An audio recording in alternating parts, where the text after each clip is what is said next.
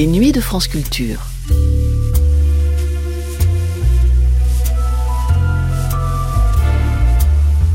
Les nuits de France Culture, une mémoire radiophonique.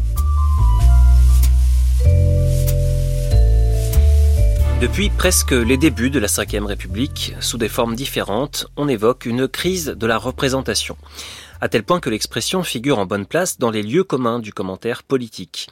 La formule recouvre évidemment une certaine réalité. Aux élections législatives de 2017, le taux d'abstention a dépassé les 51% au premier tour et les 57% au second tour. Du jamais vu, mais dans la continuité d'un phénomène observé en fait depuis 2002 et l'instauration du quinquennat, c'est-à-dire depuis le moment où l'Assemblée suit immédiatement et confirme en principe l'élection du président de la République les choses ne sont pas beaucoup plus brillantes pour les élections des parlementaires européens, des conseillers régionaux et même de plus en plus pour l'élection des maires alors que les élus locaux semblaient épargnés jusqu'à une époque récente par l'abstention et la défiance citoyenne que cette abstention traduit.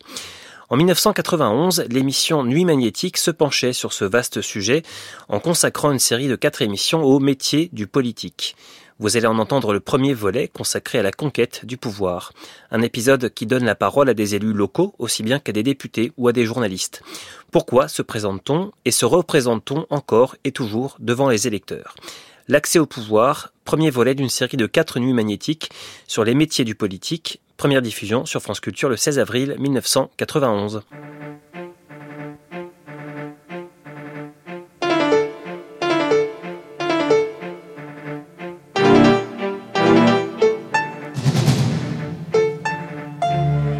Nuit magnétique, bonsoir.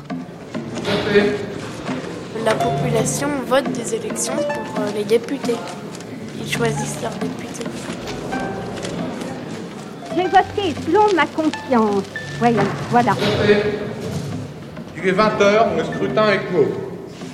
Madame, madame, madame. Je me rappelle très bien cette institutrice euh, qui était la nôtre et qui euh, commençait toujours ses cours, justement, ses, classes, euh, sa journée, par un certain nombre de préceptes d'instruction civique. Et en particulier, euh, bien sûr, la laïcité de la République. Le fait que la République, c'était à la fois l'unité et la tolérance. C'est ce que j'en ai retenu. Elle est bien belle et bien mystérieuse, la nouvelle station de métro Assemblée nationale, tout en noir et violet. Pas de publicité, bien sûr, mais pas de visage non plus. Juste des silhouettes et des ombres qui tapissent les murs le temps d'un métro. Avec la Concorde et le Louvre, c'est sans doute la plus élégante des stations. De l'élégance, on dit qu'il en faut beaucoup au départ pour faire partie de ce monde politique. De l'élégance, mais aussi une touche de mystère, de secret et un certain don pour le théâtre sans oublier bien sûr le talent, à la fois pour dire, pour convaincre et défendre, mais aussi pour savoir paraître ou savoir se masquer selon l'occasion, pour placer sa voix, pour la travailler tantôt au singulier, tantôt au pluriel, et pour doser les gestes, le sourire, les silences. Tout un long apprentissage qui date, diront certains, de bien longtemps. Un rêve d'enfant, une histoire de famille, ou un ancêtre qui déjà avait tracé le chemin.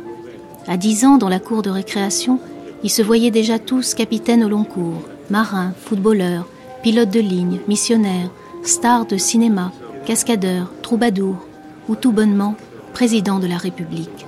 Nuit magnétique, toute cette semaine, Andrew Orr et Christine Robert, les métiers du politique.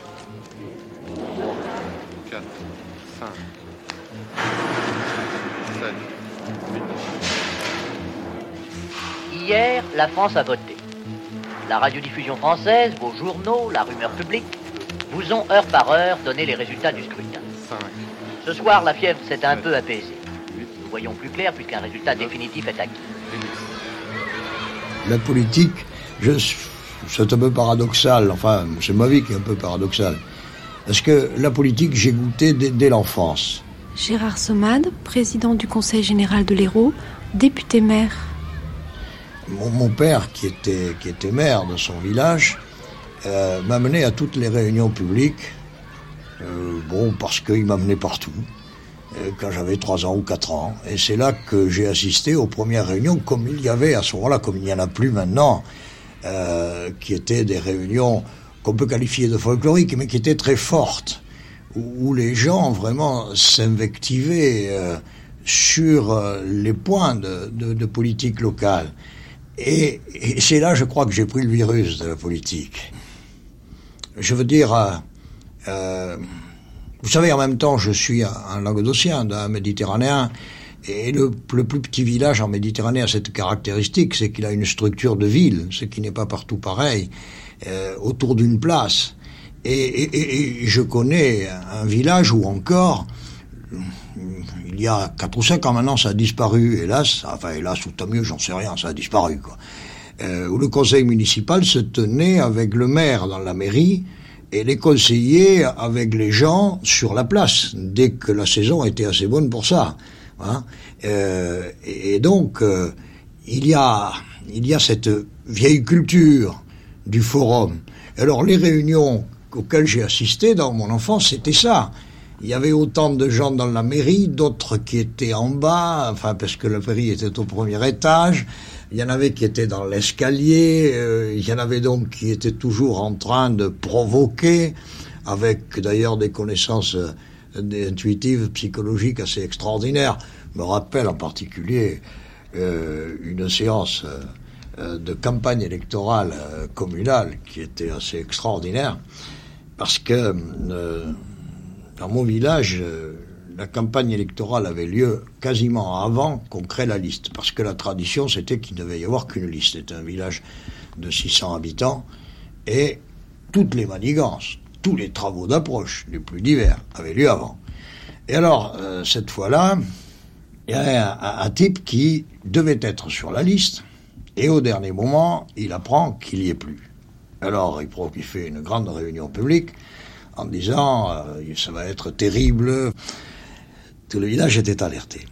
Et alors, euh, cet homme, euh, donc, que je vois, je vois, commence, il avait préparé son papier, et au moment de parler, je voyais ses mains, je vois ses mains qui tremblent sur le papier, tellement il était ému. Et alors, au lieu de lire sous son texte, il se met à dire Moi je dis que ceux qui n'ont pas la parole, ceux-là, ce sont des lâches. Alors à ce moment-là, il y a un type qui était euh, bouché du, dans le village, un grand type maigre, euh, très malin, très. Il était assis, euh, il fumait sans arrêt ce type. il était assis à côté d'une porte d'une vitre, d'une fenêtre, une grande fenêtre. Et au moment où le type termine sa phrase, ceux-là, ce sont des lâches, il donne un grand coup de coude dans la vitre et il fait péter la vitre. Et gling, gling, gling, gling. Et à ce moment-là, non, il n'avait pas étudié la psychologie, mais il la connaissait. Et alors à ce moment-là, les types commençaient à se bagarrer.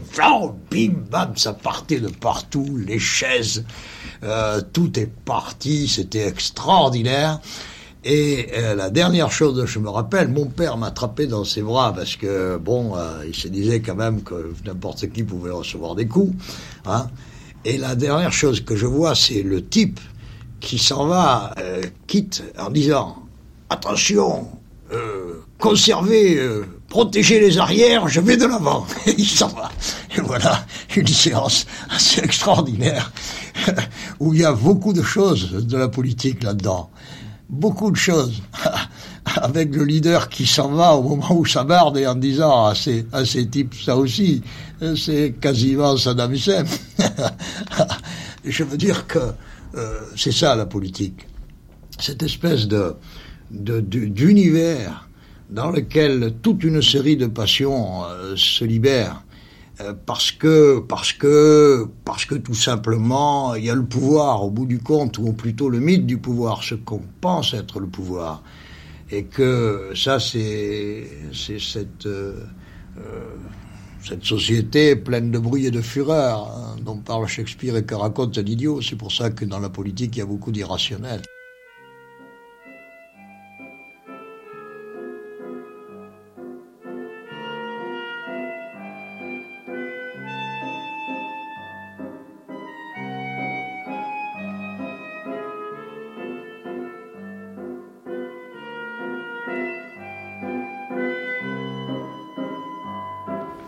Hasard du tirage au sort fait que je suis le premier à m'adresser aux électrices et aux électeurs de ce pays au nom du Parti socialiste SSIO. Je serai donc le premier à leur signaler l'importance particulière, exceptionnelle, de l'acte qu'ils vont accomplir dans quelques semaines. La guerre vient de s'achever. Saurons-nous profiter de ces leçons? Reconstruirons-nous à neuf, dans un esprit neuf, avec des méthodes et des machines neuves pour instaurer une économie et une société nouvelle.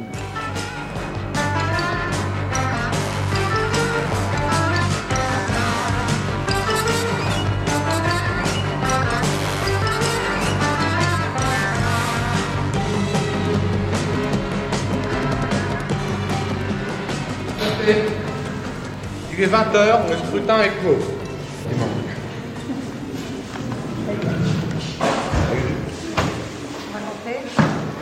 Bruno Tellen, conseiller technique. Euh, j'ai euh, été un peu attristé euh, en passant euh, de l'étude des idées politiques à la découverte euh, du monde politique, euh, parce que je me suis aperçu qu'en réalité, dans le monde politique, les idées ne comptaient pas beaucoup.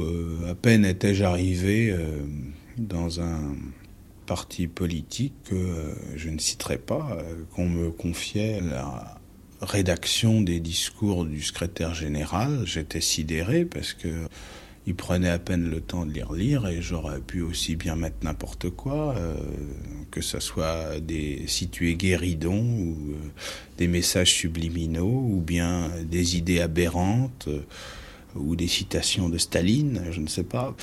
Là, je suis tombé un peu de haut parce que je me suis aperçu que la politique, euh, ça n'était pas vraiment, euh, pour la plupart des gens, euh, le service du pays, le service de la cité, mais que c'était un métier comme un autre, et que souvent on se servait des idées plutôt que de les servir.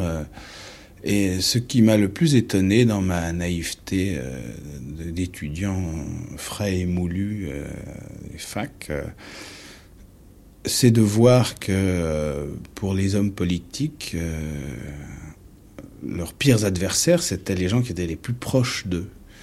Et puis, dans leur, au sein de leur propre parti. Et puis, ensuite, ils avaient des adversaires moins graves qui étaient leurs alliés et puis ensuite, ils avaient des gens avec lesquels ils avaient de bons rapports, qui étaient euh, leurs adversaires. Et puis euh, ceux qui étaient complètement à l'opposé, alors là, c'était carrément des potes, euh, parce qu'ils n'étaient absolument pas concurrents, et ils ne risquaient pas donc de se marcher les uns les autres sur leur plate-bande, donc les grandes tapes dans le dos, etc.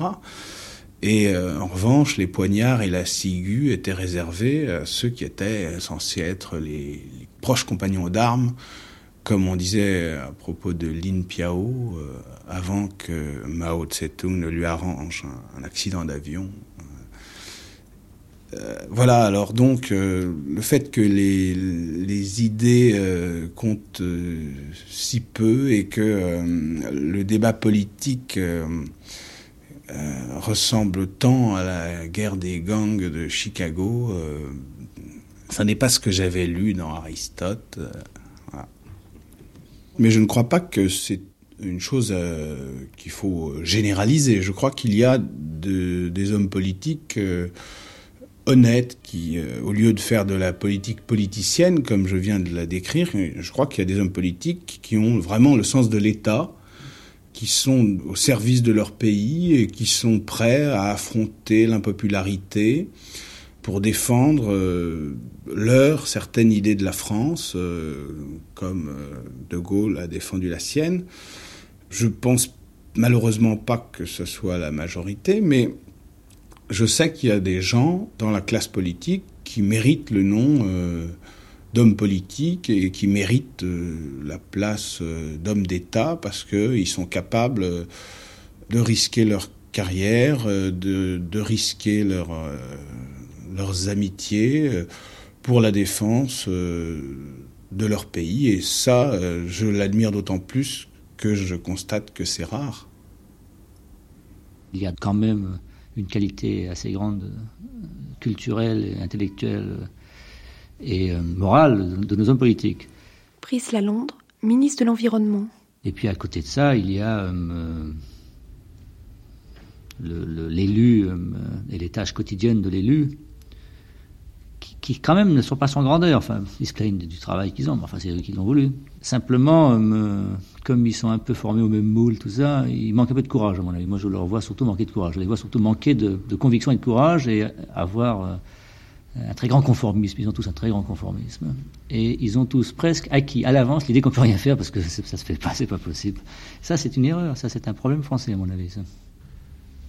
On essaye de faire bousculer tout ça, enfin de faire éclater le, carcan.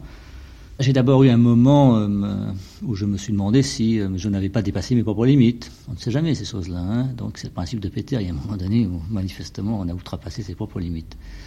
N'ayant jamais été ministre, j'ai commencé par me poser la question de savoir ce que je pouvais faire, comment et avec quels mots. Même les mots me faisaient peur, car j'étais entouré de, personnes qui attendaient de moi un rôle que je, que je tenais mal. Et, il a fallu que je me débarrasse en un an de, toutes les obligations. Parce que quand on est ministre, euh, c'est incroyable le nombre d'obligations qui ne servent à rien, qui sont contre-productives, qui vous tombent dessus si on ne fait pas attention. Hein. Donc il, faut, nettoyer tout ça. Ensuite, il faut essayer de régler les problèmes de sa charge, qui sont les problèmes euh, de la fonction pour laquelle on a été nommé. Et puis ensuite, on va au-delà. Bon, mais donc il faut un certain temps pour cela. Et la classe politique euh, que, je connaissais de l'extérieur, je la vois davantage de l'intérieur. Je, trouve que ça ressemble à nos jeux d'étudiants un peu. C'est la même chose. C'est un peu la même chose, en plus grand. Et euh, je vois le Parti communiste à l'Assemblée, ça me rappelle les trotskistes euh, à la Sorbonne, je veux dire, euh, toujours contre, quoi. Enfin, ce genre-là. on finit par avoir une espèce de familiarité presque, je dirais, sympathique, enfin, une espèce de, de sentiment de, d'amitié pour cette classe politique. Parce qu'on on commence à la connaître, on en voit bien les limites, on en voit bien les, points forts. Ils, sont, très incompris, mais enfin, ils, se débrouillent comme des manches, souvent, même, faut quand même le dire et on, découvre d'autres problèmes un peu différents.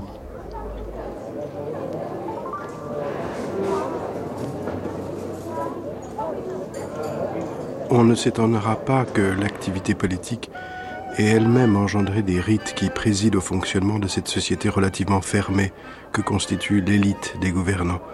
Chez nous, par exemple, le Conseil des ministres du mercredi apparaît ainsi comme un de ces rituels auxquels on ne déroge pas.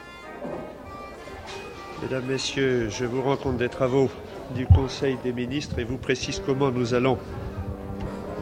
Je recommence.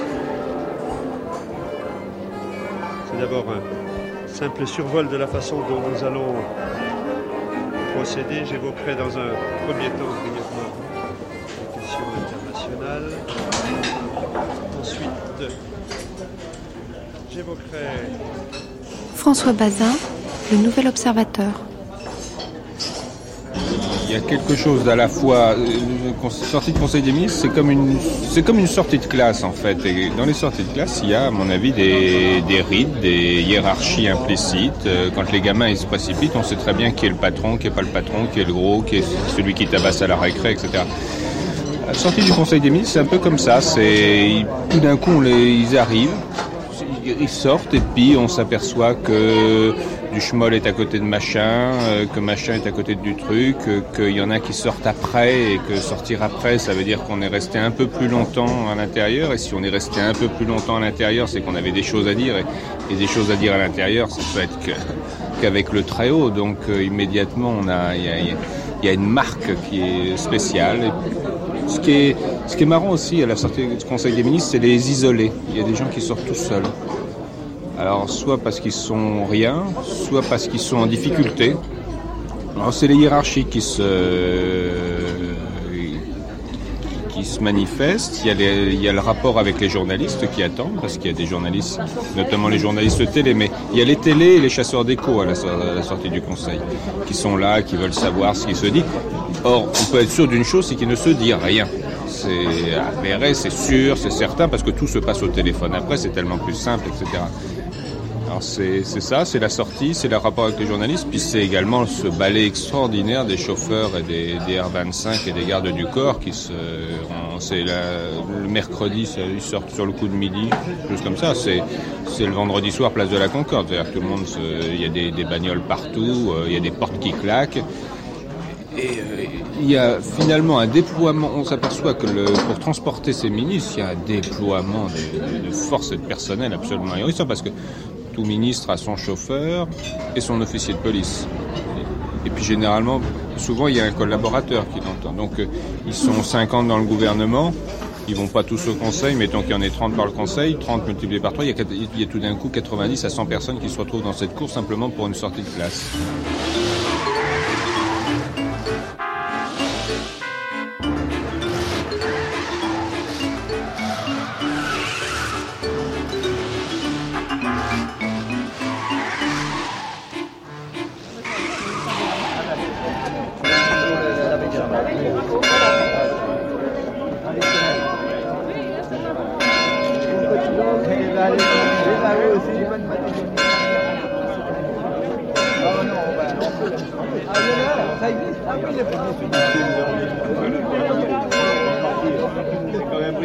Sur le perron de la mairie, les notables attendent.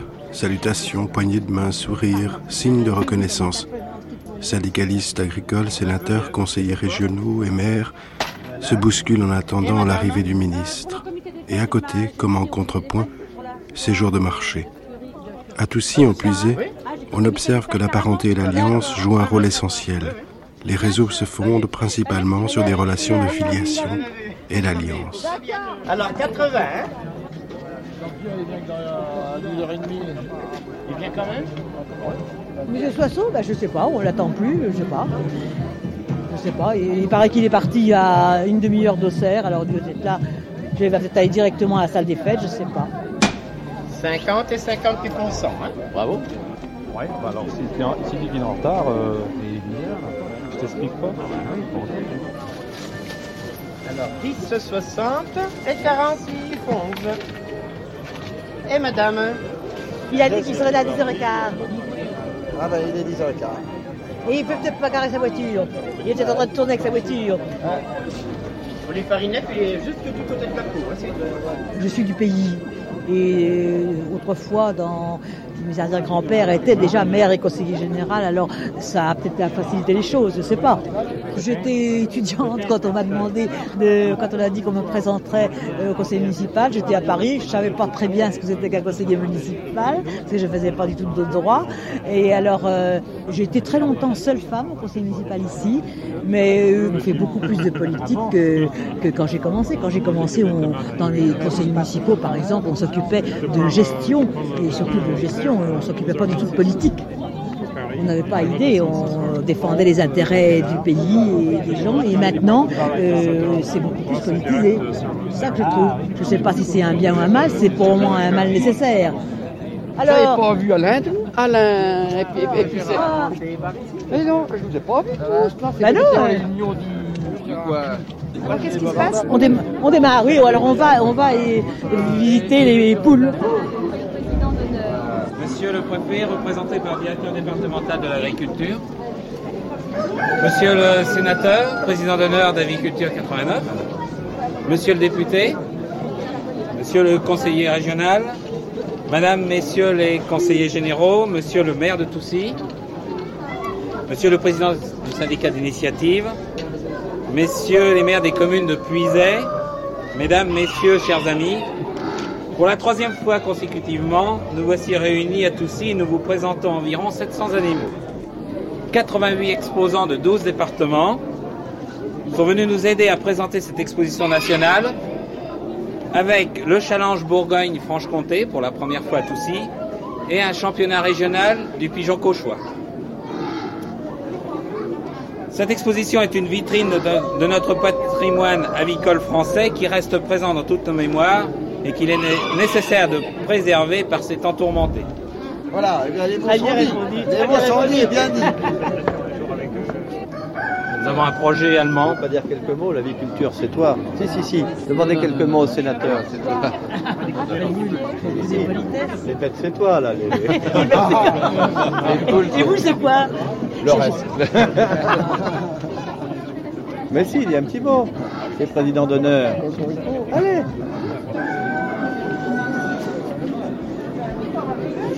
Bonjour. Ça va bien? Ça va. Ça va bien Monsieur le ministre? Bonjour. Mais là, Et il y a beaucoup plus de monde déjà Ouais. samedi matin. Bonjour. Bonjour. Hein? Oh, c'est joli ça. Hein? C'est joli, hein, les lapins. Hein? Ça te plaît les lapins? On a été voir les meumeux. C'est bien. Je suis l'enfant de cette région. Donc les gens m'ont accompagné dans mon parcours politique. Pour eux, je ne suis pas monsieur le ministre, sauf si ça leur fait plaisir de m'appeler monsieur le ministre. Je ne suis même pas euh, monsieur le député ou monsieur le maire, je suis Jean-Pierre. Paulette, bonjour. J'ai aperçu de Paul hier.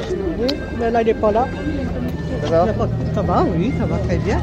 Vous avez fait. Alors, ça va, Jean-Pierre? Boulot? Boulot, boulot? Tu vas bien? Bonjour, Jean. Ça fait plaisir. Ça fait plaisir de te voir. Ça tient Ça tient T'as toujours ton beau sourire Toujours, hein Jean-Pierre Soisson, ministre du Travail, de la Solidarité et de la Formation professionnelle, député maire. Bonjour. Ça va bien J'ai fait toutes mes études au lycée d'Auxerre. Au lycée d'Auxerre, il y avait une grande cour. Et chaque fois qu'on avançait en âge et qu'on changeait de classe, on tournait autour de la tour. Et donc j'ai commencé à la classe maternelle de Mme Pouget et je suis allé jusqu'à la classe de philosophie de M. Fleuret. Et les cours d'instruction civique euh, m'ont été faits par un homme extraordinaire qui est devenu ensuite mon adjoint à la ville d'Auxerre, qui avait été euh, prisonnier de guerre, qui s'appelait Raymond Cap. Raymond Cap était passionné de latin, c'était professeur de latin. Et on est passé du De Bello Gallico de César au cours d'instruction civique et il nous apprenait ce qu'était euh, la Chambre des députés à l'époque, euh, le Sénat, le, fonctionnement du, gouvernement. Il avait une vision euh, qui était la vision de, l'instruction civique un peu, un peu idéale et formelle euh, de la politique et du gouvernement à partir du rôle des institutions et les, pouvoirs qui sont les leurs. J'ai pas du tout cette vision de, la politique en fonction de la réalité telle que je la vis, telle que je la vis aujourd'hui en puisée. Il y a les institutions, il y a leur rôle, il y a leur pouvoir, tels que la Constitution peut les décrire. Et puis il y a une réalité vivante, et j'ai appris que c'est euh, en fonction de cette réalité vivante que finalement les pouvoirs peuvent se détenir. Que le, que le député, c'est pas celui qui vote la loi à l'Assemblée nationale, il la vote si peu, le pauvre. Il croit la voter, mais il ne la vote pas. Dans les manuels d'instruction civique, on vous dit le député vote la loi. La réalité politique française est tout à fait différente. Le député traduit les aspirations, les problèmes de toute une région. Pourquoi se mettre comme ça, là Elles sont attachées. Elles sont attachées. Jean-Pierre, faut sortir. Elles sont attachées. Faut sortir, comme dit Madame Dalboussard. J'ai toujours adoré les, j'ai toujours adoré les lapins. Quand j'étais petit, j'en avais plein, plein chez moi, rue des Glénies. On avait des tout petits lapins euh, nains qu'on élevait, auxquels j'allais, auxquels j'allais donner, euh, j'allais donner à manger tous les jours. C'est bien ça. Qu'est-ce qu'il y a là Ça, c'est des éléphants à crête. Ça fait des compliments aux cultivateurs, les exposants. Il y a une qualité de, de- de rapport euh, personnel qui ne traduisent pas la réalité politique. Je ne suis pas ici le ministre du Travail en déplacement euh, à Toussy. Je suis l'enfant de, la- région. Et donc, le préfet m'avait dit, par exemple, hein, il y a des problèmes agricoles, c'est difficile. euh, Est-ce qu'il ne faut pas renforcer euh, la protection de la gendarmerie? Arrête. Vous avez vu ce matin, c'est pas du tout à ce niveau-là que les choses se passent. Donc, s'il y a des problèmes agricoles, j'ai eu des discussions avec les jeunes agriculteurs. Ils me disent, est-ce que tu ne pourrais pas faire comprendre au gouvernement que nos problèmes se posent de telle ou telle façon Je crois à ce contact direct. Et la véritable réalité politique d'un homme qui est élu du suffrage universel dans une circonscription et ce que le général de Gaulle voulait lorsqu'il a créé le scrutin d'arrondissement. C'est ce lien direct qui transcende les clivages politiques et qui fait qu'un homme peut être porteur des aspirations et des difficultés de toute une région. Me parle de vous. C'est vous, monsieur Hoptin Oui. Il faut que vous passiez voir Madame Ragon. Ah, la mairie. Euh, Madame Ragon Monique. Monique, quel jour bon. Moi, je la préviens, euh, je la préviens à partir de. Laissez-moi le temps de la prévenir, euh, lundi ou mardi, mardi matin. Premier étage à côté de mon bureau. Oui, d'accord.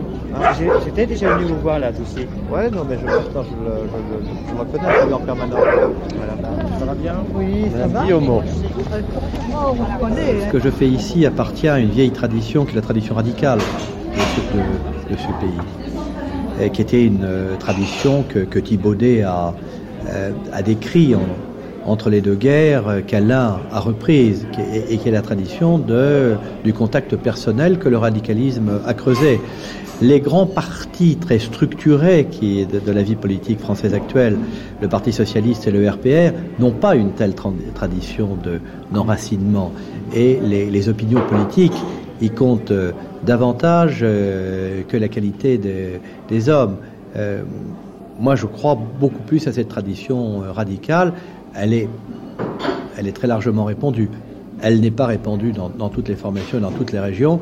Ce n'est pas la tradition du Parti socialiste, ce n'est pas la tradition du RPR. Bravo. Jean-Pierre, tu dis un mot? Si, fais-le là, il y a du monde. Allez, profites-en. Allez, Jean-Pierre. C'est là qu'il y a du monde. Allez, On me demande de dire un mot à tous ceux qui euh, sont adoucis ce matin habitants de la Puisée ou résidents secondaires ou au Serrois, très nombreux que j'ai aperçus, pour dire à tous l'attachement que je porte à la renaissance de nos foires traditionnelles, de nos foires anciennes. Et la foire du Beau Marché de Toussy. Après la foire du 32 janvier de Saint-Sauveur. Après la foire du renouveau de Trény. Manifeste dans l'année un temps fort. On a de la chance, il aurait pu pleuvoir, il pleut pas. Il y a même un rayon de soleil. Et donc je souhaite que nombreux soient les éleveurs, nombreux soient les habitants, les producteurs de cette région à se retrouver pour saluer le beau marché. Bonne journée à tous.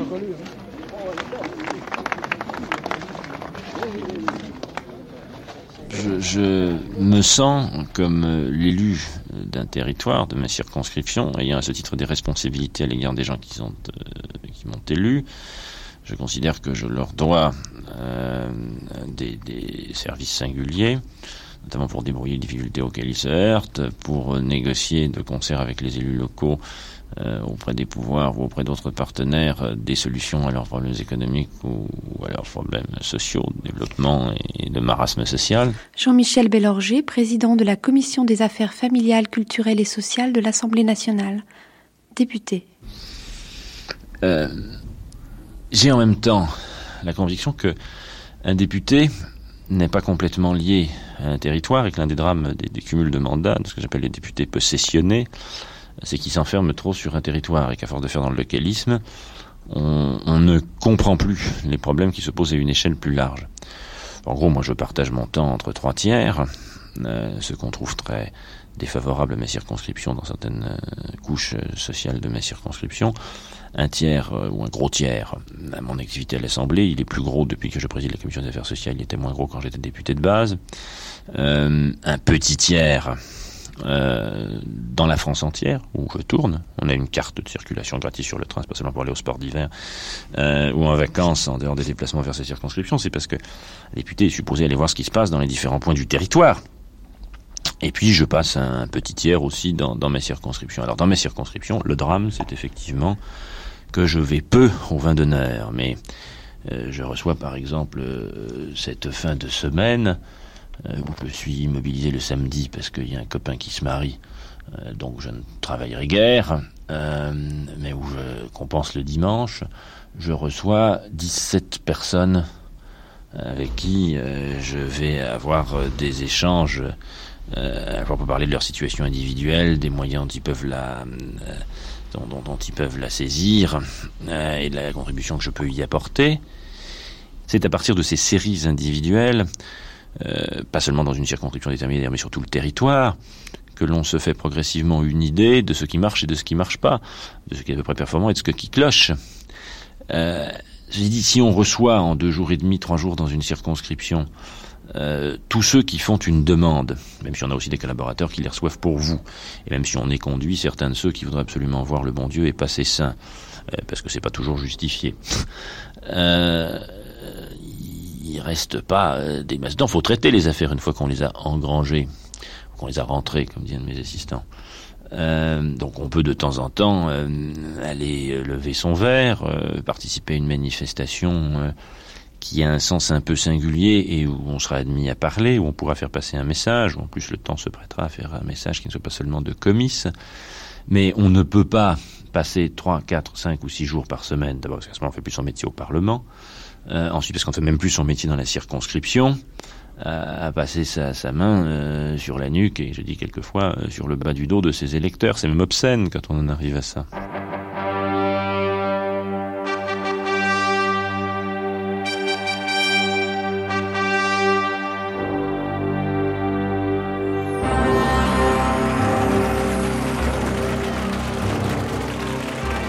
Parler d'un théâtre politique n'a de sens qu'à condition de bien marquer le décalage existant entre les protagonistes et les spectateurs.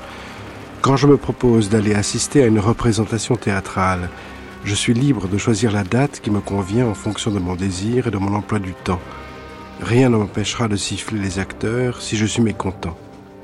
Rien de tel en ce qui concerne le spectacle politique. C'est le lot du citoyen et de l'élu que d'en suivre passivement le plus souvent le déroulement, les feux de la rampe ne s'éteignent jamais.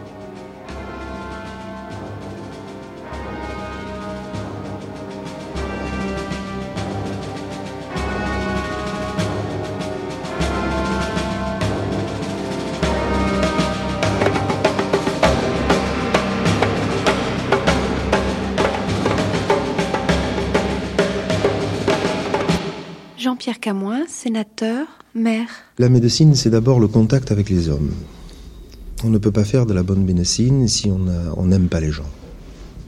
La politique, c'est pareil. Si on n'aime pas les gens, on ne peut pas faire de la politique. Les gens sentent tout de suite si vous les aimez ou si vous ne les aimez pas. Il faut aimer le contact. Il faut, euh, lorsqu'on est dans un repas où on s'ennuie, ne pas avoir la notion de perdre son temps, mais de dire si je suis là, c'est peut-être un peu dur pour moi, mais les gens, ça leur fait plaisir parce que euh, la présence du maire les honore. Je crois que cette communication-là, euh, ce besoin en fait d'avoir de, des contacts avec les gens est tout à fait important. Et c'est sûr qu'ensuite, euh, on soigne son image parce qu'on veut être aimé. Donc c'est le premier point commun. Le deuxième point commun, c'est que la médecine, c'est quelque chose de, de, de, dur, parce que les gens que vous aimez, quelquefois, meurent. Parce que c'est comme ça, parce que la maladie euh, frappe et que vous voyez constamment des gens mourir. En politique, c'est moins dur quand même, on va moins souvent mourir de gens, heureusement. Mais euh, il y a cette dureté qui fait que lorsqu'on fait une erreur, on la paye très chèrement. Et quelquefois, les erreurs sont irrétrapables. C'est comme en médecine. Si on fait une erreur en médecine, c'est très rarement qu'on peut la rattraper. Et là, je crois qu'en politique, c'est la même chose. Et donc, on est toujours dans cette situation de tout remettre en question sur une faute. On peut avoir réussi euh, 50 dossiers, mais si au 51e on le rate, on est perdu.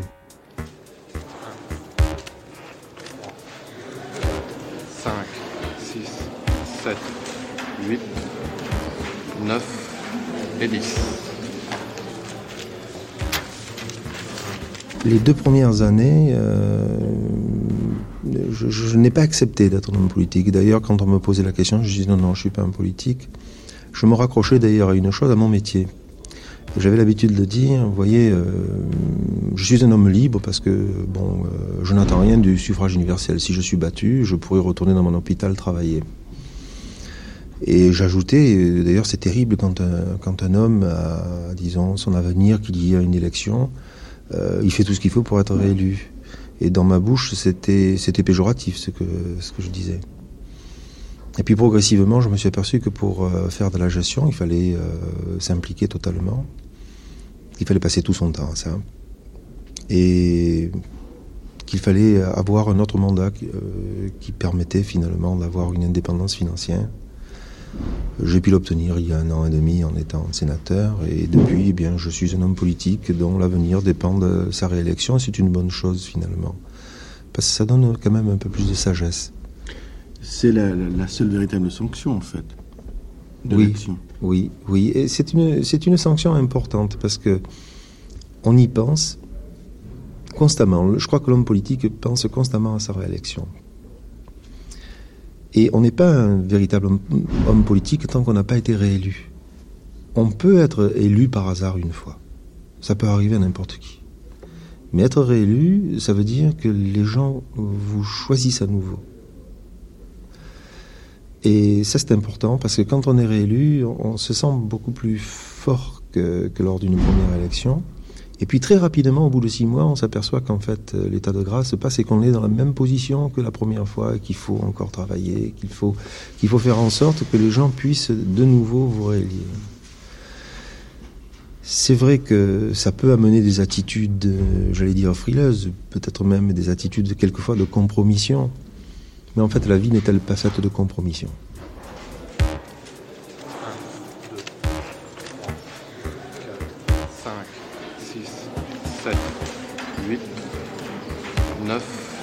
Et 10.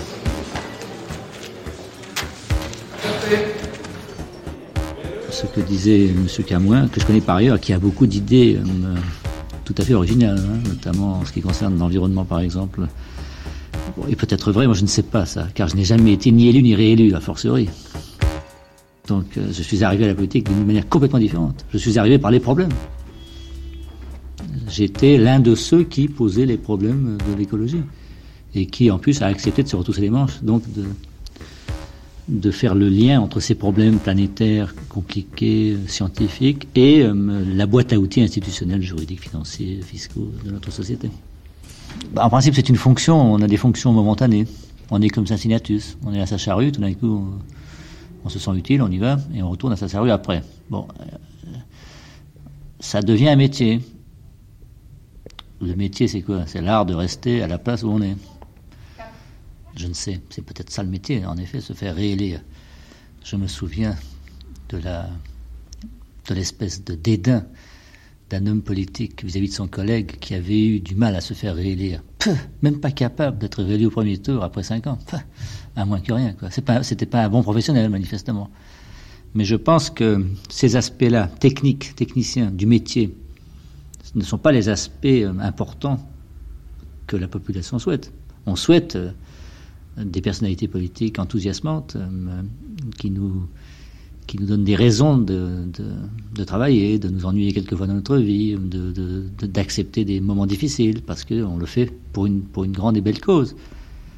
Et c'est vrai que euh, beaucoup de nos hommes politiques, euh, disons, parce qu'ils ont peut-être peur de ce qui s'est passé dans le passé. Enfin, on a eu des, des grandes causes qui se sont retournées en totalitarisme ou en déception. Alors, on n'a plus que des gestionnaires ou des gestionnaires de la vie politique euh, de la prochaine réélection qui serrent des mains, qui donnent des coups de main, qui disent euh, envoyez-moi une lettre, je ferai quelque chose, je suis votre, dossier, je l'appuierai. Enfin bon, et on a une multitude de, marchandages et de négociations et on n'a plus de grandes causes et de, et de choix politiques. Donc, la fonction, c'est euh, se poser les problèmes de la société, les poser publiquement et essayer de les résoudre collectivement. C'est ça la politique. Alors est-ce que euh, on peut faire coïncider les deux? Parce que quelqu'un qui aurait raison, qui se poserait les problèmes et poserait correctement, du moins au vu de l'histoire, les problèmes de la société et, proposerait des bonnes réponses, s'il n'est pas élu, ne sert à rien. Donc il est certain que il ne faut pas être trop angéliste et il faut que la personnalité politique qui représente correctement les problèmes de son époque, il faut aussi qu'elle se fasse élire, ce qui n'est pas toujours le cas. Et ce qu'on peut dire, c'est qu'il y a beaucoup de gens élus qui, eux, ne sont pas capables de se poser les problèmes, les vrais problèmes, ça c'est sûr. J'espère qu'ils ne m'entendent pas, mais enfin c'est bien vrai. Je suis à Darluy, un petit village qui se trouve situé à 65 km de Paris, sur la route de Beauvais, sur la nationale 1, et vous entendez en ce moment résonner la cloche qui annonce la fin des élections, la fin euh, du moment où on doit déposer ces enveloppes dans les urnes. Et je me précipite à la mairie, car il est exactement 6 heures, et j'entre dans la salle de vote où de nombreuses personnes sont déjà assemblées pour assister au dépouillement des urnes. Jean-Claude Colliard, directeur de cabinet de Laurent Fabius, président de l'Assemblée nationale.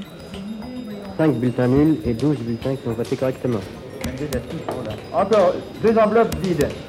C'est vrai qu'il y a parfois des descriptions de la euh, de, de, de, carrière politique de, euh, de jeunes gens à droite et à, à gauche euh, qui consistent finalement à sortir de l'ENA vers 25 ans, à trouver très vite, une fois installé dans le grand corps auquel on mérite d'appartenir, un passage dans un cabinet ministériel, à trouver au bout d'un ou deux ans euh, que c'est bien, mais que c'est un horizon un peu limité par rapport aux légitimes ambitions qu'on peut nourrir, donc passer à Matignon à l'Élysée, euh, se rappeler euh, que l'on a euh, une euh, implantation locale dans un endroit très lointain qui justement est à la recherche d'un parlementaire, et puis après l'élection, arriver très vite comme secrétaire d'État.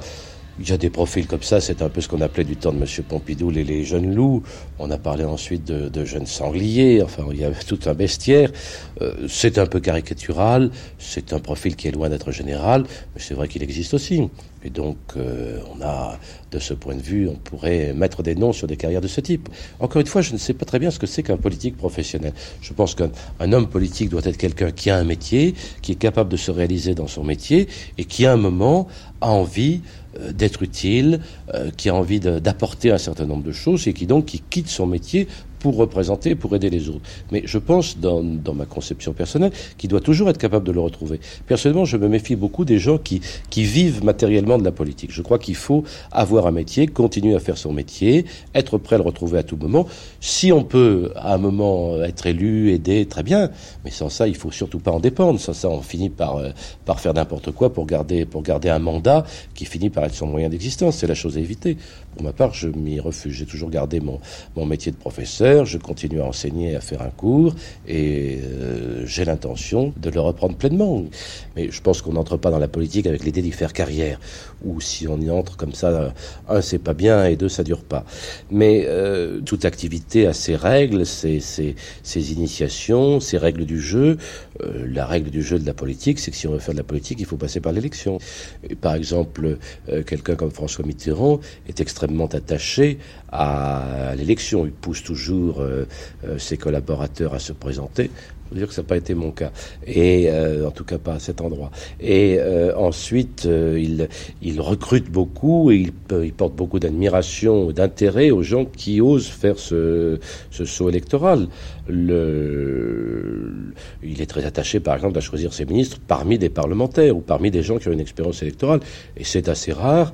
Il faut que ce soit en fonction d'une technicité particulière euh, que des ministres soient recrutés alors qu'ils n'ont pas d'expérience de, et d'implantation électorale.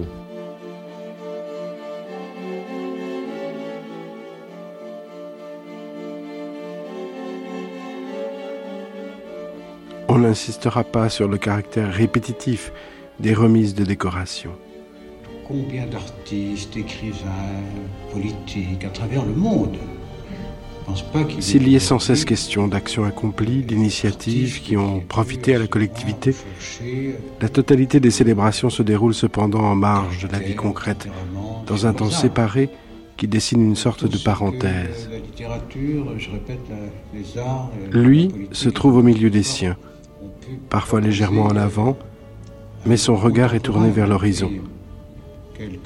Cette dimension quasi religieuse du rite politique est perceptible dans la gestuelle, mais aussi dans le regard des uns et des autres. Ce soir, l'un des artistes les plus confirmés et les plus engagés dans le rare qui soit.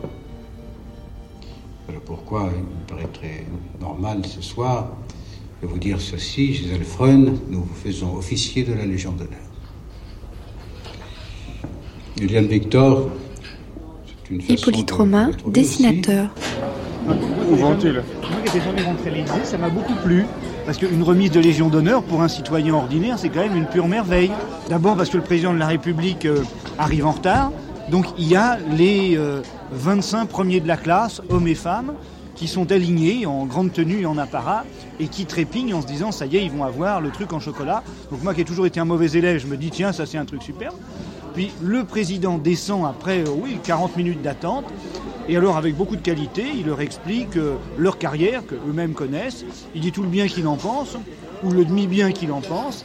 Et puis, il leur donne une petite accolade et il leur file la décoration. Marie-Hélène da, Silva est devenue, Gérard da Silva est devenue euh, compatriote. Elle a gardé son tempérament portugais, ses formes d'expression, ses amitiés aussi, sa fidélité. Mais c'est également une Française. Et nous en sommes très fiers. Nous en sommes très fiers.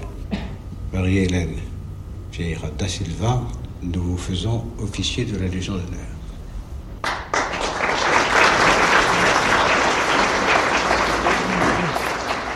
Et alors, ce qui était drôle, c'est que dans l'alignement pendant la cérémonie, il y avait Daniel Mitterrand, femme ô combien sympathique, qui m'a beaucoup plu, pour un dessinateur c'était joli, qui était accoudé à une colonne et qui regardait tout ça avec une espèce de détachement très poétique. Je l'ai trouvée charmante et pleine d'humour. Et moi, pour faire un dessin, c'était évidemment le, je dirais, l'axe qui était comme celui-là, c'est ça qui était joli. Marie-Hélène Vieira da Silva, je crois n'avoir pas manqué depuis quelques années vos trop rares expositions. Et c'est très beau, enfin moi je dois avouer, je ne sais pas si je demanderai un jour la Légion d'honneur, qu'à Dieu ne plaise que ça ne m'arrive pas tout de suite, mais j'ai trouvé que c'était extraordinaire, ça m'a plu. Quoi. On un- la demande pas, on la propose. On te la propose. On. Non, mais en plus, c'est très marrant parce que c'est euh, c'est une vision de ce qu'est Mitterrand, de comment fonctionne le système, très, euh, que moi qui m'a- qui m'intéressait. J'avais envie d'emmener Hippolyte là-dedans parce que je crois qu'on y trouve le vrai mitterrandisme. Il y a une jouissance chez ce bonhomme euh, dans le ses rapports avec les gens, quand il est une position de supériorité, la façon dont il, leur parle, parce que dans ses compliments, il y a des vacheries en plus. Euh, il arrive en retard, il leur remet une médaille, il ne leur fait pas que des compliments, c'est le, c'est le côté joueur de Mitterrand, c'est le côté euh, plaisir de la politique qui, je trouve, est l'essentiel chez lui. Et pour ça, c'était, bien de le voir. Et puis pour un dessinateur, pardon, il y a une chose qui est étonnante, c'est que j'ai découvert à ma grande stupeur que le président de la République avait un buste long et des jambes très courtes. Et qu'en plus, il devait avoir mal aux pieds, car il a des chaussures en vernis craquelé. On sent qu'il les a fait faire 100 fois, et il marche légèrement en ayant comme le pied plat. Et c'est quelqu'un qui souffre des pieds. Je suis sûr qu'il a des durillons, ça, il n'y a pas de problème. Mais pour un dessinateur, c'est vraiment une chose qui vous fait rire, parce qu'on le voit approcher, et le, le costume est superbe, le maquillage est parfait, les tatanes sont déjà drôlement avancées. Mais c'est sûr que quand on veut être heureux, mieux vaut pas avoir mal aux pieds, quoi, c'est pénible. Mais c'est une impression très drôle que j'avais jamais eue à la télévision, parce que je l'avais jamais vue. Et là, contre-plongée, buste long, jambes courtes.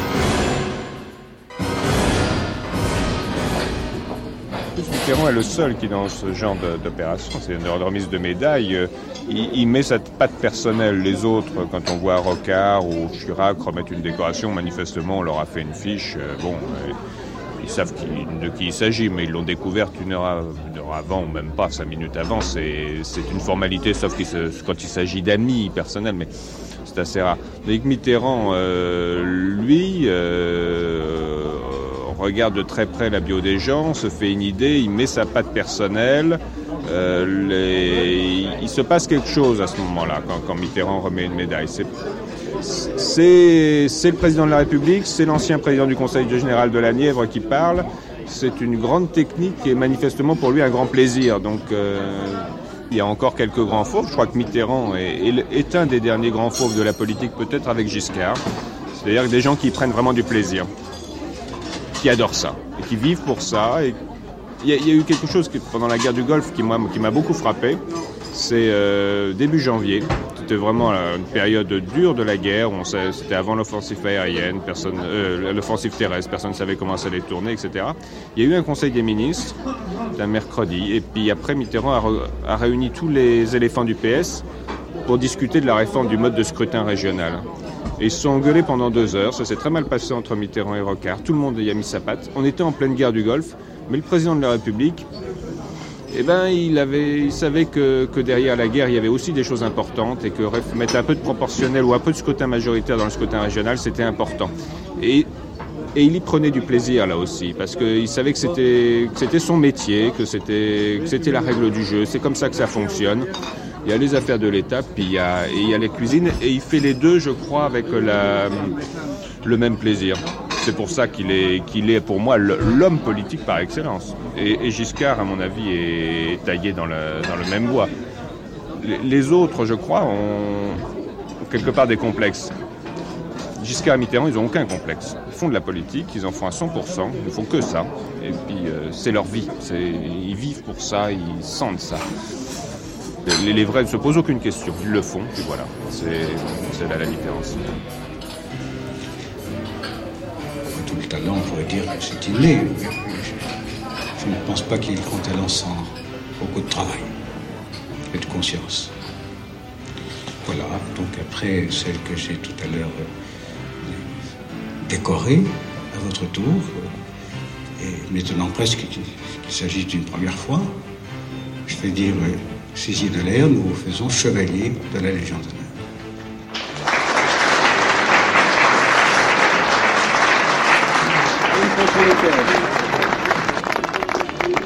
Pour une fois que Lyon est à l'honneur avec un cheval de trait sur le plan interrégional, je crois qu'il fallait le souligner. C'est une jument exceptionnelle. Alors, euh, oui, il y a aussi Pivoine chez Bernard, elle est aussi très très bonne. Tu as souligné la présence du directeur départemental de l'agriculture Voilà. Bah, Merci Jean-Pierre. On me demande de souligner, et je le fais avec plaisir, la présence euh, du directeur de, de l'agriculture, direction départementale de l'agriculture, et qui, je crois, peut apprécier. Euh, avance Bernard avec ta jument, viens voir. Il y a deux choses dans la vie politique de ce pays. Il y a les institutions, il y a le président de la République, élu au suffrage universel, et qui est l'homme en charge de l'essentiel, comme le disait le général de Gaulle. Et puis il y a le député, qui est élu lui aussi directement au scrutin d'arrondissement et qui traduit les aspirations d'une région. Et la vie politique française ne marche bien que parce qu'il y a un lien direct entre le président et l'ensemble des Français, et un lien tout aussi direct entre le député et l'ensemble des habitants de sa circonscription. Je crois ça profondément. On ne trouverait pas ça dans les, dans, dans, les manuels ou dans les cours d'instruction civique, mais c'est ça la réalité politique française. Je peux la reconstituer, je peux Bien, faire un merci aux éleveurs de trait. Mais il vaut Un peut-être mieux la prendre d'ensemble. Pour Ah, tous ces éleveurs et pour euh, Mascotte. Merci. Ah, super. Tu sais qu'il a, ce gars-là, il, a, il habite à comment il habite où à, à Montigny-la-Reine, il a au moins 7-8 juments qui travaillent. hein. Yves Ah, Castin. Ah, chef de cabinet de Jean-Pierre qui fait tous Soisson. les concours d'athlètes, les concours de trail de nos régions. Il connaît euh, individuellement énormément de gens. Depuis 20 ans euh, qu'il parcourt la Puisée et plus particulièrement Toussy, il a toujours recherché le contact personnel, aller chez les gens, les rencontrer, les saluer dans leur vie quotidienne. Et donc depuis qu'il est ministre, il n'a pas du tout changé sa, son mode de, travail il est peut-être un peu moins souvent, mais il est toujours avec le même contact et les, mêmes relations humaines. On parlait tout à l'heure de, l'importance pour un cabinet de, rester un lieu quand même euh, perméable, de ne pas être un filtre trop opaque. Tout à fait. Il faut surtout pas être un, filtre. Il faut au contraire euh, sentir euh, la population et immédiatement en informer l'élu pour qu'il rencontre les gens qui peuvent avoir des problèmes. Il ne faut pas couper euh, l'élu de, de ses électeurs. Un cabinet, c'est pas seulement une équipe qui se trouve dans un bureau, c'est également des, réseaux qui sont dans la ville, avec des correspondants dans les quartiers, des correspondants dans la circonscription, des gens en qui on a toute confiance et qui ont la sensibilité euh, du maire d'Auxerre, du ministre, du député. Et donc, lorsque euh, on a plusieurs personnes qui nous disent attention, il y a problème, immédiatement on est à l'écoute et euh, on informe euh, qu'un problème existe à cet endroit et qu'il faut le régler en allant directement au contact. Donc, essentiellement une opposition avec une, une, une bureaucratie. Il n'y a pas de bureaucratie dans notre fonctionnement euh, de la circonscription. Vous avez raison. De toute façon, ceux qui ont des chevaux, des ânes, s'ils les aiment pas, je veux dire, c'est pas la peine. Alors, monsieur le ministre, il est à vendre, hein, le petit âne, là. Non, il n'est pas à vendre. Même au ministre, non plus. Elle veut pas. Alors, je signale aux éleveurs de chevaux de sel que les croisements d'ânes et de chevaux de sel, comme tout le monde le sait, donnent des mules ou des mulets, et que la mule ou le mulet bien dressé, vous n'allez pas me démentir, se vendent très bien. Je crois à la spécificité du monde politique. Ça demande un long apprentissage. On ne s'improvise pas député. Un long apprentissage. Il y a une sorte de compagnonnage, comme on disait, des, compagnons du Tour de France. Et donc, progressivement, on apprend ce métier. C'est un métier très difficile. C'est un métier très prenant. Et les gens ne s'en rendent pas compte. Les gens, le samedi et le dimanche, consacrent le week-end à leur famille. L'homme politique, il est généralement à Paris la semaine et il est sur le terrain le samedi. Moi, ce matin, je vous décris ma journée de samedi, qui est une journée normale. J'ai commencé par une rencontre avec l'inspecteur d'académie. Quel est l'avenir euh, des écoles et des collèges euh, de ma circonscription Ensuite, la foire du Bois Marché à Toussy. Le déjeuner avec les élus. Je vais rentrer cet après-midi parce qu'il y a une réunion importante et une manifestation importante à Auxerre. Et ce soir à 6h30, avec un conseiller général, nous allons réunir tous les maires de 100 cantons pour voir les problèmes de financement d'un certain nombre d'équipements collectifs. Ça, c'est la journée habituelle euh, du député, de l'élu que je suis, un samedi. Ce n'est pas une journée que le chef d'entreprise ou que le responsable économique accepterait facilement. Il y a une grandeur de l'homme politique il y a une spécificité de l'homme politique qui fait que les passerelles entre le monde économique et le monde politique ne sont pas euh, aussi utilisées que beaucoup le, souhaiteraient euh, ou le préconiseraient.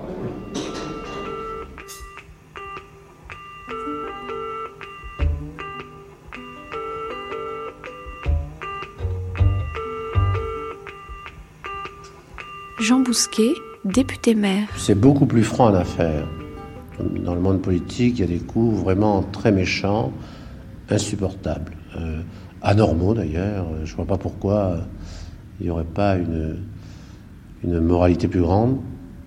Bon, mais peut-être c'est euh, les structures actuelles, le nombre de mandats qu'il y a, pas du tout adapté peut-être aux problèmes, problèmes de notre fin de siècle, mais euh, c'est dur. Je comprends ce que dit Jean Bousquet, d'ailleurs nous sommes très proches. Je ressens ce qu'il ressent. Lorsqu'on arrive dans une mairie pour la première fois, on a une mentalité d'assiégé. C'est-à-dire que vous, êtes projeté dans une espèce de, forteresse, dans un donjon, et tout autour, vous avez des gens qui, qui hurlent, euh, qui sont contre. Et à l'intérieur du donjon, vous avez euh, vos partisans qui, qui, sont avec vous et qui hurlent presque tout autant. Et pour arriver à calmer les gens, à leur dire bon, maintenant la guerre est finie, bon, euh, on va ouvrir les portes, on va faire en sorte que tout le monde va pouvoir euh, dans la cité travailler. Il faut un certain temps, un temps assez difficile, à la fois pour agir sur ses propres amis et puis pour dire euh, à ceux qui ne sont pas des ennemis, mais disons, moi je préfère parler de concurrents plutôt. Écoutez, c'est fini pour six ans maintenant. Il faut qu'on travaille ensemble, il faut qu'on arrive à faire progresser la ville. C'est très difficile. Et euh, on a tendance, surtout les, deux premières années, à quelquefois se, se, surprendre à, être dans le clan de ceux qui hurlent. J'ai créé cette affaire dans les années 60, la réussite que, vous connaissez. Euh, je suis né à Nîmes, je revenais euh, tous les ans à Nîmes. J'ai d'ailleurs une partie de, mes affaires ancrées à Nîmes. Cet amour de cette ville, et voyant qu'elle n'évoluait pas comme, comme elle pouvait le faire, avec le potentiel qu'elle avait, je me suis dit pourquoi pas prendre des responsabilités dans, cette ville-là et essayer d'appliquer euh, peut-être la politique de l'entreprise, c'est-à-dire créer un produit, euh, mettre en valeur ce produit, communiquer avec ce produit et essayer de donner une dynamique autour. Voilà la raison pour laquelle je me suis engagé, si vous voulez, mais je ne savais pas du tout, du tout où j'allais. J'ai découvert un monde tout à fait extraordinaire, passionnant, et la vie politique, c'est, vraiment la vie, c'est la vie tout court.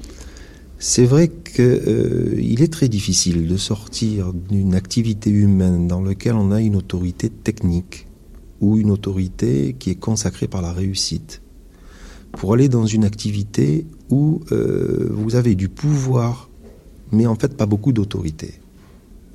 Euh, je m'explique.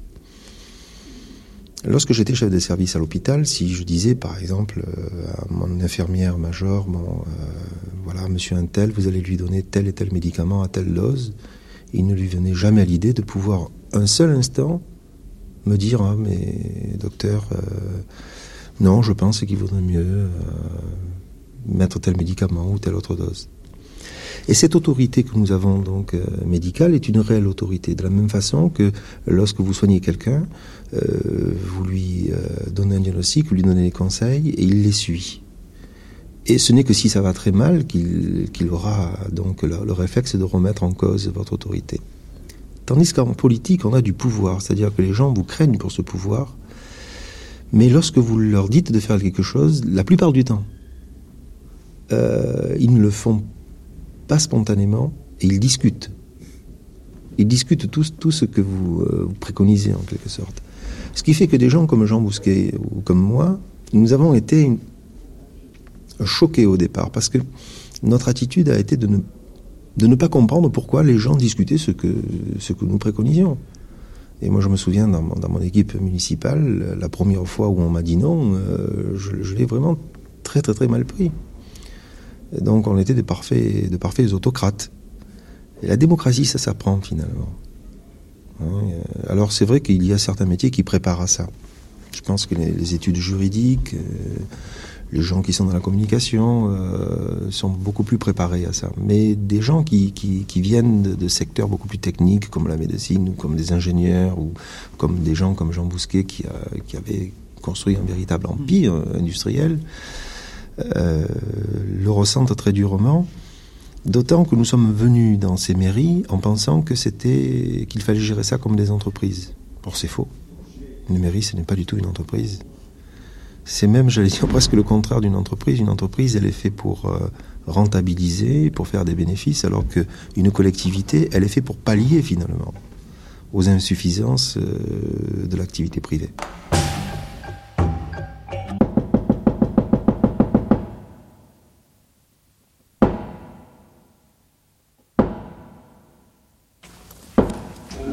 Monsieur le ministre. Monsieur le, Président, Monsieur le maire, Monsieur le directeur euh, départemental de l'agriculture et de la forêt, Monsieur le directeur, Mesdames et Messieurs les conseillers généraux, Monsieur le conseiller régional, Messieurs les maires, chers amis, le beau marché est à la fois l'affirmation d'une tradition et l'affirmation d'une volonté de développement.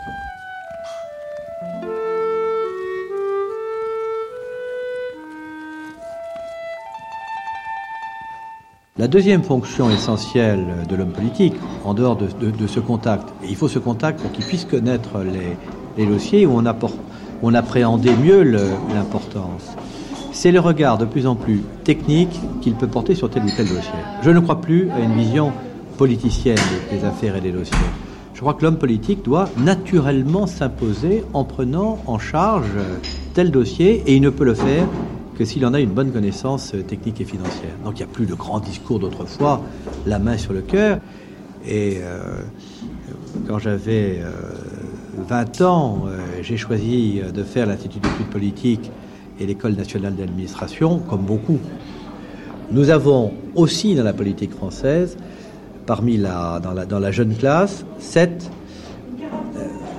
origine commune, qui est très souvent l'École nationale d'administration, qui est très décriée, qui je crois est, une bonne, tradition dans la mesure où elle est complétée par ce contact direct dont nous parlions tout à l'heure. Bonjour, ça va Ça va, je vous on a, mis la partie pigeon. Et je sais pas comment vous arrivez en même temps pour que ce soit très propre. On déjeune Hubert euh, je... On déjeune ensuite euh... On déjeune au Lion d'Or. D'accord, mais il faut que je prévienne aussi. Alors, on déjeune au Lion d'Or et vous ne serez pas là pour la remise des récompenses. À quelle heure, euh...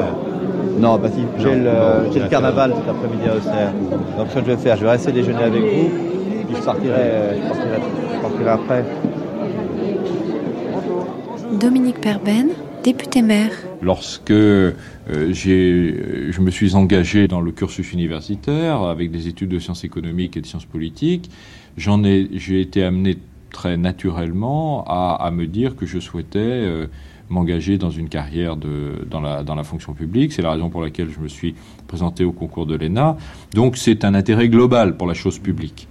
Euh, l'engagement de type politique, c'est-à-dire le, franchir le pas qui consiste à, sortir d'un système administratif pour rentrer, je dirais, dans la course à l'élection et donc le dialogue avec l'électeur, qui est une toute autre démarche, euh, est venu beaucoup plus tard en étant conscient tout de même et en me souvenant que c'était une hypothèse que je n'ai jamais exclue. C'est-à-dire que j'ai toujours été intéressé par la vie politique, j'ai toujours suivi de très près la vie politique comme euh, observateur, même lorsque j'étais euh, j'avais des responsabilités administratives.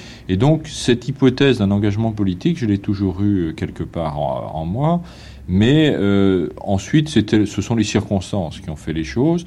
Et les circonstances auraient été différentes que peut-être je ne me serais jamais vraiment engagé euh, dans, sur le terrain strictement politique à travers, à travers un système d'élection. Mais je ne ressens pas ce passage entre la fonction publique et les responsabilités que j'ai exercées et le monde politique dans lequel je suis depuis 1983 comme une rupture dans ma vie. C'est-à-dire pour moi, c'est au fond une continuité et c'est l'exercice de la même vocation sous des formes différentes. Voilà comment moi je ressens, si vous voulez, ce, ce passage de l'un à l'autre. Euh, j'exerce pas les mêmes fonctions, je le fais pas de la même façon, euh, je ne prends pas les mêmes types de risques, mais au fond, euh, j'ai le sentiment d'une cohésion et d'une continuité depuis, depuis le début de ma vie professionnelle. J'ai glissé d'une carrière administrative à une carrière politique il y a une quinzaine d'années. C'est vrai qu'il y avait un rapport entre l'éclairage euh, que j'avais reçu dans mon enfance sur le sens de la vie, et puis l'engagement au service de l'État, ou au service de la collectivité. Entre l'un et l'autre, euh, les rapports sont complexes. Et en fin de compte, j'ai toujours, quand j'étais euh, assez jeune, à Sciences Po et ensuite, après avoir passé les concours administratifs à l'ENA, j'ai toujours eu une représentation de cette activité professionnelle, non pas comme une carrière, mais comme une forme de service.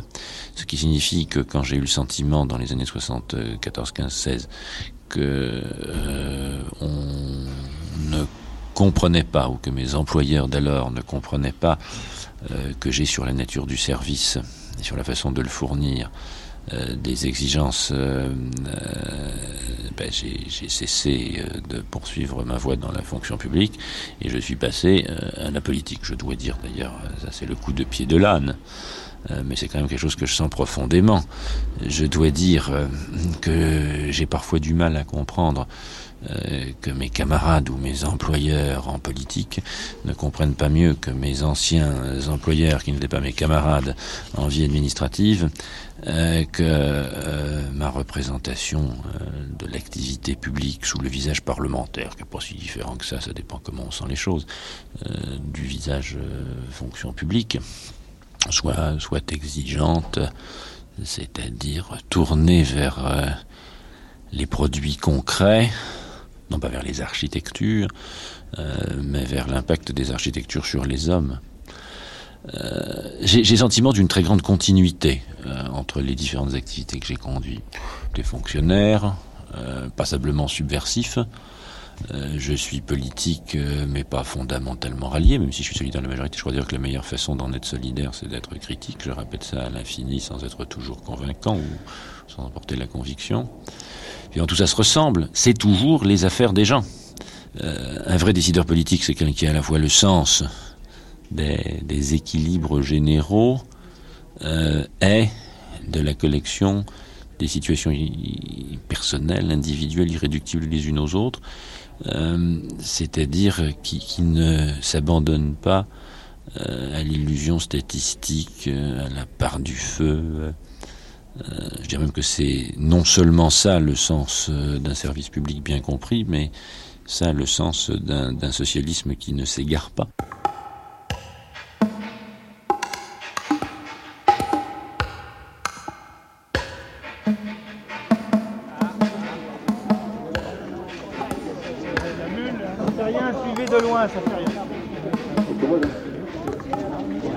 Sur euh, la présentation en cours.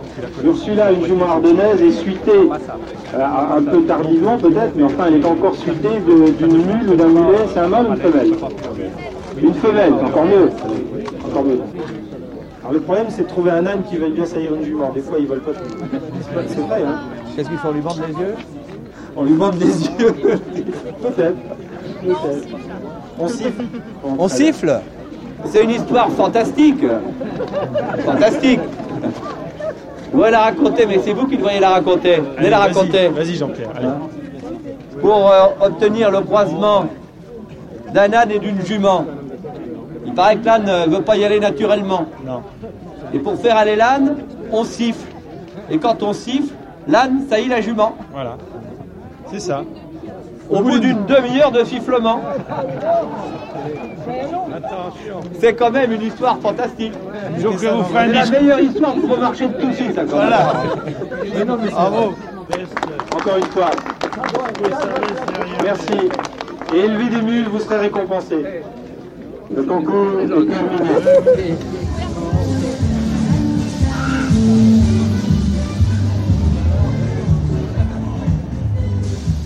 Mon village, on est très content que je sois allé à Paris. On me dit, tu te fatigues, pourquoi hein Euh, C'était un peu les réflexions que me, font, euh, me font mes amis, que, je retrouve euh, sur ma commune. Encore, oh là là, tu vas encore à Paris Euh, ben, J'ai dit, je suis député. Il faut bien que je sois à l'Assemblée. Euh, donc il y a, là quelque chose qui euh, qu'il ne faut pas exagérer. Ce n'est qu'à l'heure actuelle qu'un qu'un malaise, mais euh, il y, a, y a des questions que se posent les gens, euh, effectivement, par rapport, et dont une certaine désaffection par rapport à la fonction parlementaire, dont ils ne perçoivent pas toujours l'utilité. Euh, je crois qu'ils ne sont pas les seuls. Hein et, et ça, c'est grave, parce que le Parlement est l'élément indispensable. Ça aussi, ça, je l'ai découvert. Hein, ça, euh, je- j'avais des idées, mais on a des idées quand on est à l'extérieur et puis au contact de la réalité. Il y a énormément de, de députés qui travaillent euh, beaucoup dans, dans cette assemblée. Euh, bon, euh, est-ce que ça se ressent à l'extérieur tellement euh, ce qu'on voit, c'est souvent quand on passe à la télévision qu'il y a des, des bancs vides, on dit ça y est, bien sûr, ils fichent rien ces types. hein. Euh, et, et, et ça, et ça, il faut pas dire ils ont tort, parce que quelque part ils ont raison, puisqu'ils le pensent. Ce que ne voient pas les gens, c'est que euh, et je demande pas, c'est pas du tout avec une attitude plaintive que je dis ça, ou justificatif. J'en ai rien à foutre. Mais c'est égal. Je dis parce que c'est comme ça. Et que d'ailleurs les gens qui nous connaissent bien le savent. Euh, pour un parlementaire, euh, bon, il y a des vacances de temps en temps quand il en prend, mais la semaine, elle est totalement garnie. Quand il est président du Conseil général, euh, ben, un peu plus, quoi, hein, un peu plus garni. C'est vrai qu'il n'y a pas de dimanche pour un député. C'est le samedi et le dimanche qui voit son électorat. Et puis, euh, bon, le lundi, il travaille sur euh, ses dossiers et, le mardi, il est à Paris. Hein. Et, et- s'il reste euh, jusqu'au jeudi soir, le vendredi, il repart, il repart chez lui. Et ça recommence. Hein. Alors, quand on lui demande d'être en séance le vendredi ou le samedi matin, ça devient insupportable parce que le samedi matin, il ira inaugurer tel truc, il ira à telle réunion euh, de maire euh, ou bien à telle réunion d'un canton ou à telle réunion d'une association. Enfin, les joueurs de boules font beaucoup de réunions, vous savez. C'est important, les joueurs de boules, dans le midi en particulier. Mais euh, je, je pense que là, il y a, il y, il y a un emploi du temps qui est un emploi du temps à la fin pervers. Encore une fois, je ne le dis pas à titre justificatif, vous le sentez bien. Je dis parce que c'est comme ça. hein, euh, bon, et que euh, et que je crois que là, les gens le savent pas.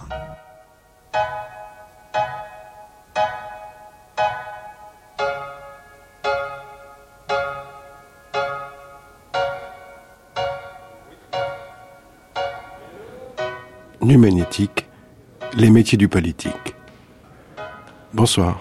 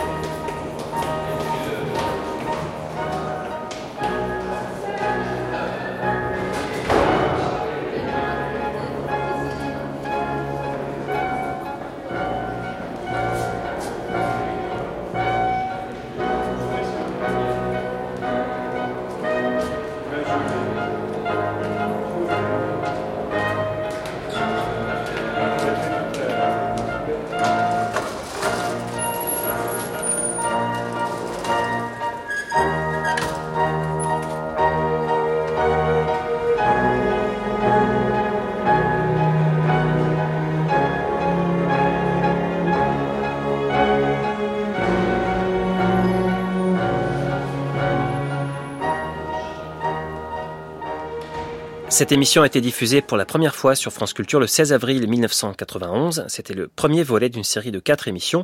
Vous pouvez la réécouter en ligne sur le site franceculture.fr à la page des nuits et sur l'application Radio France. À suivre.